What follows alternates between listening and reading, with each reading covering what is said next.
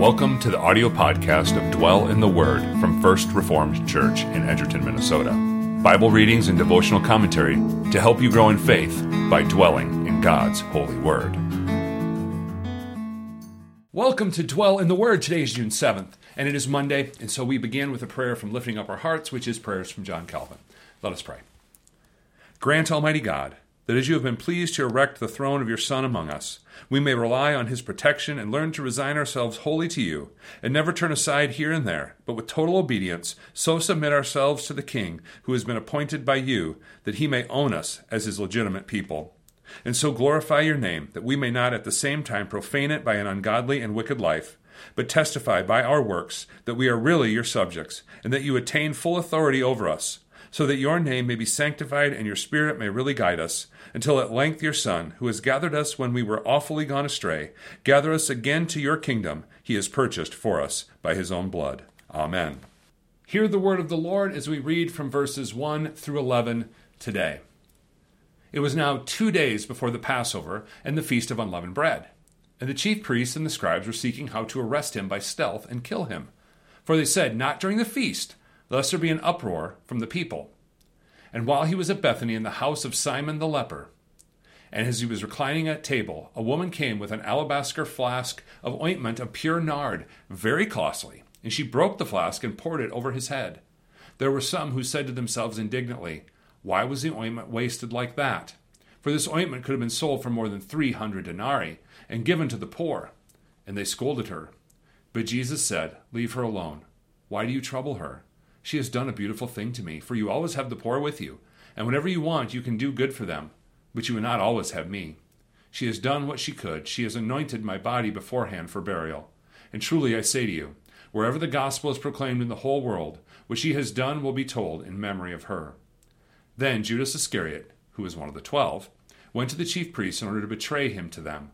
And when they heard it, they were glad and promised to give him money, and he sought an opportunity to betray him.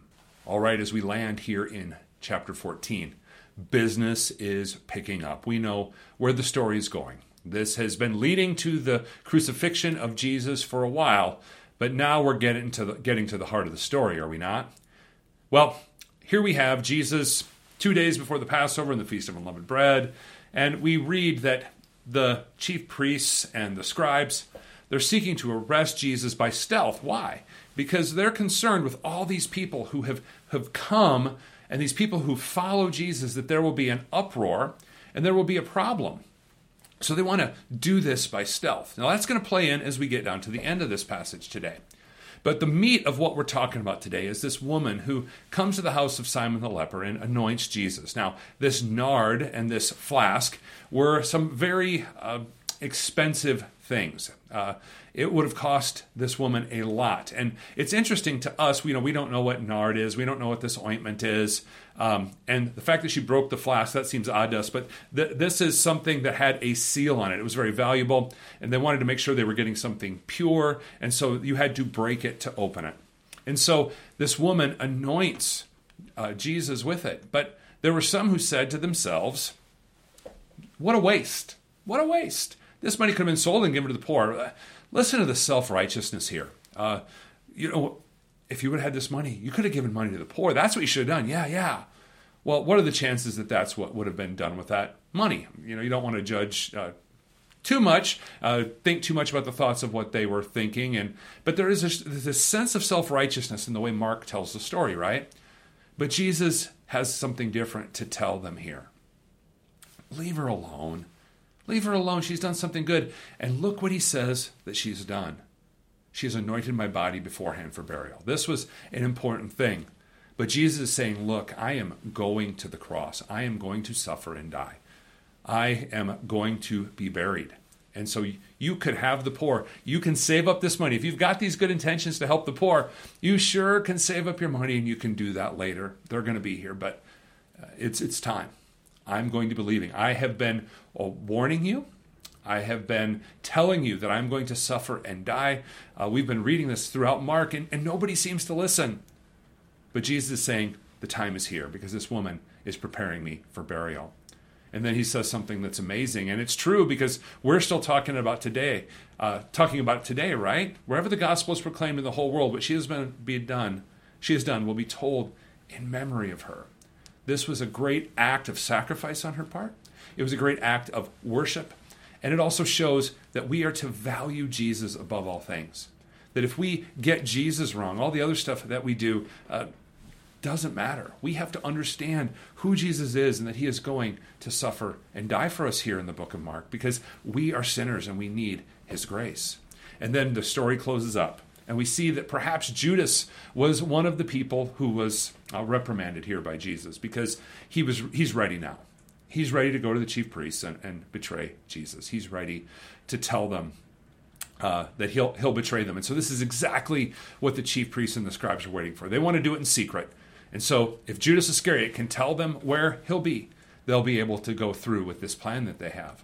And so, as we think about what this passage means for us, we know what's coming. We know that Jesus is going to suffer and die. We know that he is going to be buried. We know that he is going to rise again. And we know that he is going to ascend to the right hand of the Father.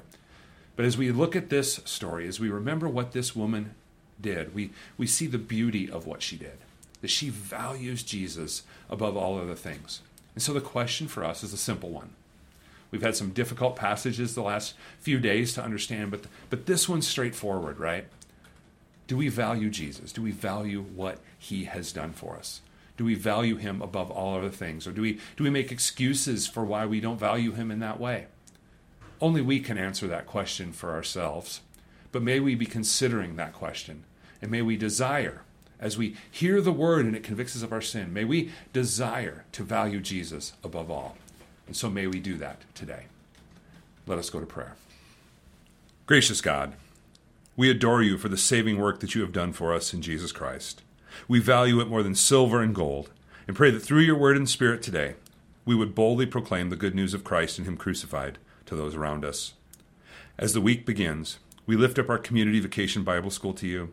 We pray for safety for all involved and pray that you would grant them strength and wisdom to all the volunteers, that they might faithfully proclaim your word with a trust that you will be at work through your Spirit in the hearts and minds of the children this week. As we begin another day, your mercies have brought us to this point, and we know that they will not fail. We have laid down and woken up all because of your mighty hand, and we commit all that will come before us today to you. Strengthen us to display your character in the interactions we will have today, that our lives might bring glory to your holy name. We pray this all in the name of our Lord Jesus Christ. Amen. All right, have yourself an excellent Monday and a great start to your week. Take care. Thank you for listening to Dwell in the Word. You can find more information about First Reformed Church at our website, edgertonfrc.org. Dwell in the Word episodes are available weekdays on Monday, Wednesday, and Friday. You can also watch the video versions of these devotions at our Facebook page and YouTube channel.